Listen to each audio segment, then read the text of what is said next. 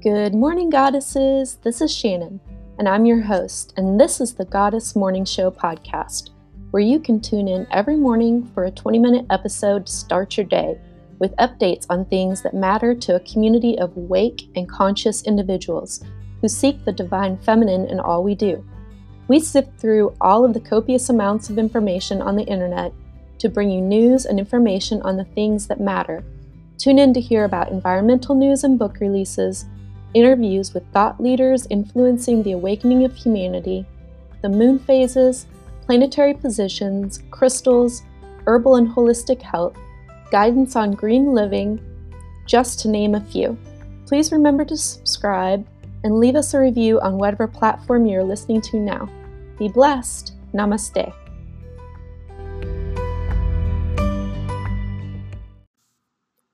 Good morning, goddesses. This is Shannon, and I am your host. We're listening to the Goddess Morning Show. Today is January 15th, 2020, and we are starting the day out right with a look at the news that matters most to us as a community. First up today, we have a look at the moon and the planets. We have the moon in waning crescent phase, illuminated at 77%, still in Virgo. The planets are Venus in Aquarius, Jupiter in Sagittarius, Mercury in Sagittarius, Saturn in Sagittarius, Mars in Scorpio, Uranus in Aries, and Neptune in Aquarius. Okay, moving on, we have our book release for the day, and that's The Seven Names of Lamashtu by Jan Fries.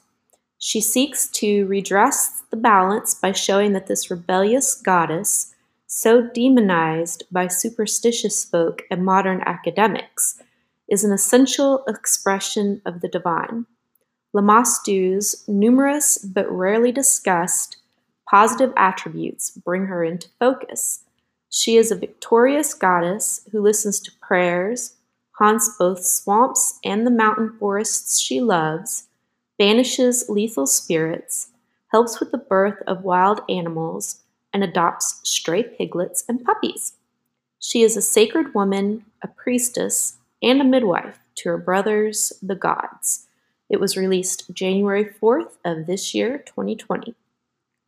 And our mantra for the day is Anandam and that's spelled A N A N D A M.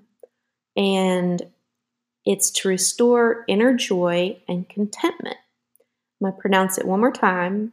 On, on, dam. On, on, dam. Okay. Now, moving into a little talk about the crystal of the day, moonstone is known for new beginnings. Moonstone is said to encourage inner growth and strength. When starting fresh, this stone is purported to also soothe those uneasy feelings of stress and instability so you're able to move forward successfully. It's also claimed to promote positive thinking, intuition, and inspiration while bringing forth success and good fortune. All right. Our herb for today is calendula and it is used medicinally as an anti inflammatory and a remedy for healing wounds when used in its oil form. Plant pharmacological studies have suggested that calendula extracts have also antiviral, anti genotoxic, and anti inflammatory properties in vitro. In herbalism, calendula is in suspension or in tincture is used topically for treating acne, reducing inflammation, controlling bleeding, and soothing irritated tissue. Limited evidence indicates calendula cream or ointment is effective in treating radiation dermatitis. Topical application of the ointment has helped to prevent dermatitis and pain, thus reducing the incidence rate of skipped radiation treatments in randomized trials. Calendula has been used traditionally for abdominal cramps and constipation. And it says that The flowers were shown to have both spasmolytic and spasmogenic effects, thus providing a scientific rationale for this traditional re- use.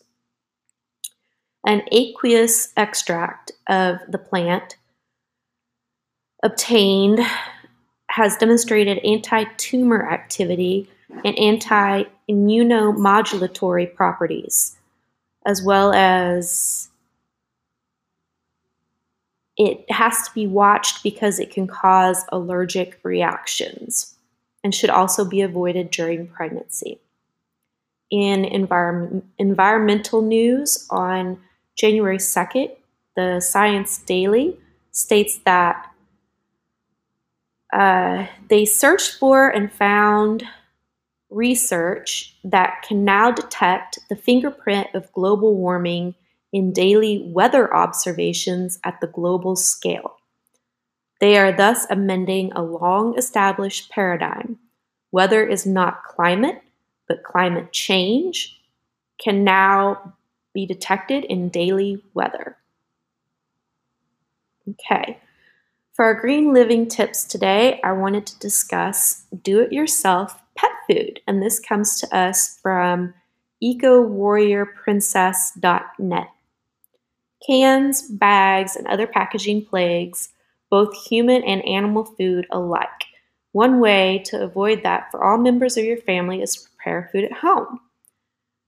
Okay, and she says, she goes on to say that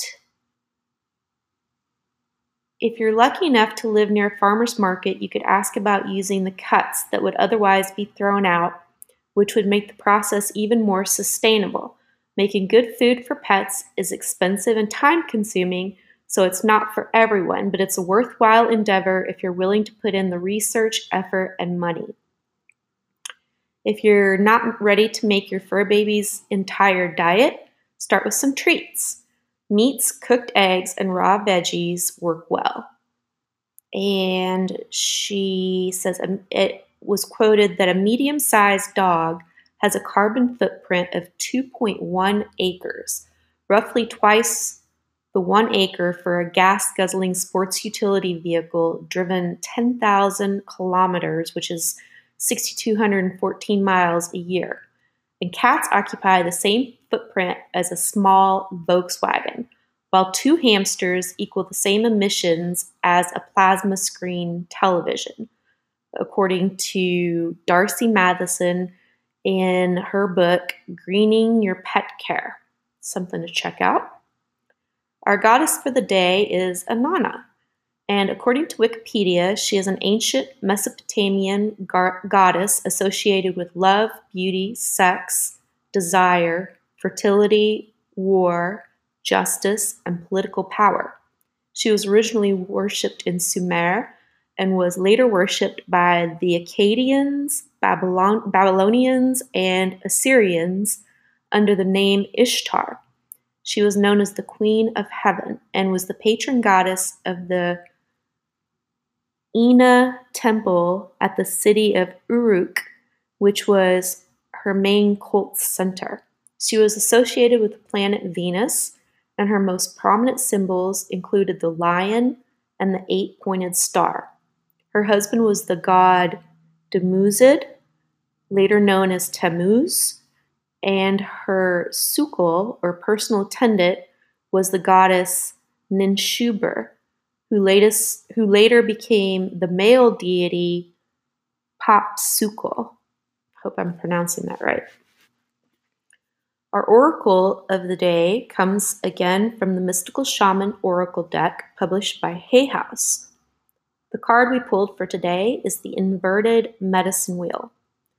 In essence, it is a sacred hoop with the four cardinal directions well marked. It represents the life cycle and the cycles of nature and the circular patterns of our cosmos. It has been used for millennia in indigenous cultures to bring harmony and well being to the village. Its directions symbolize the four steps the shaman takes to become a person of power and wisdom. And the medicine recommended by this card pool is that you must not po- postpone your healing journey any longer. It can be difficult to start, but you must find the inner strength to step into the medicine wheel, or you may lose your opportunity. There are many ways and many paths. Choose the one you resonate with most. Once you have found it, the only mistake you can make is not to follow it. So go boldly. All right, and moving into some yoga tips from besthealthmag.ca. The article is by Lisa Hannum, and her advice is for its expert shares their advice on yo- yoga for beginners. So the first recommendation is to strengthen your wrists, even when you're not doing yoga. And it says warm up the joint with a few wrist rolls and flex them frontward and backward. Roll inward and outward with your hands in the fists and practice a few key yoga moves between classes. Planks and down dog poses will improve wrist strength. And it says do this a few times throughout the week and you'll notice an improvement in your yoga class. The good thing about these exercises is that they don't require a lot of space or time. Do them at home before bed or first thing in the morning after you wake up. Her second piece of advice is to wear yoga specific clothes. Appropriate tops and bottoms are worth the investment for yourself. And it says, because you're on your back and tummy throughout different poses, it leaves leave the complicated sports bras in the drawer. You don't want bra hooks, multiple straps, and rough seams digging into your skin. And while you may think a baggy shirt is more flattering than a tight tank top, certified fitness trainer Dempsey Marks, yoga instructor and author of Pregame Fit, disagrees. I don't like the way loose clothing hangs and gets caught on my limbs during practice. The third tip is to eat light before class. All of the yogis we spoke with came back with a resounding eat light response when asked if we had if they had a meal before they practiced yoga. A belly full of food can make you very uncomfortable during various posture twists. Give yourself an hour or two to let the food digest before you head to class. And they gave a recommendation for their favorite light snacks two poached eggs on a slice of tomato, a glass of water, a bok choy banana blueberry lemon smoothie, a vegan protein smoothie or power bar, and green powders like paleo greens mixed with water. The fourth tip was to drink flavored water. We all know we need to drink more water, and it's also good for the muscles too. But yogis do it right by making their H2O tastier than regular old tap water. If it tastes good, you'll naturally drink more. Some people say they add frozen berries or cucumber, and they also like to keep it at room temperature with a bit of lemon or mint. Sometimes they throw in a spoonful of chia seeds, honey, or stevia. And one person said that they sip coconut water. And the fifth tip was to shut off your mind. Shut your mind off. Easier said than done, right? Well, we've got your back. Here are three ways to stop your mind from stressing and wondering. Slow down everything, including your breath and your body, and listen to the music. And there are times when Dewberry, who's the person talking in this article, says that she has to when she when I walk away absolutely exhilarated and with a sense of ecstasy following her practice. The second thing was to forget about the idea of yoga and to recognize the mental benefits of yoga for the whole being and not just the body. It's not a competition. Concentrate and let go of all self judgment and self criticism. And also think about your core muscles. Moving with ease from pose to pose and breathing with purpose and on cue comes from a deep awareness of these stabilizing muscles. The sixth tip was to have a yoga ritual. So, one person said they take a hot shower and wear a light essential oil before practice and drink hot tea afterward. That's a nice little ritual. Also, one person said, afterwards, I love to meditate and visualize expansion of heart and mind, as well as integrate the practice with Savasana. Savasana, sorry, I pronounced that wrong. And another person said they meditate in the morning and then practice an hour or so afterward. And also, the seventh tip is to study the pose names.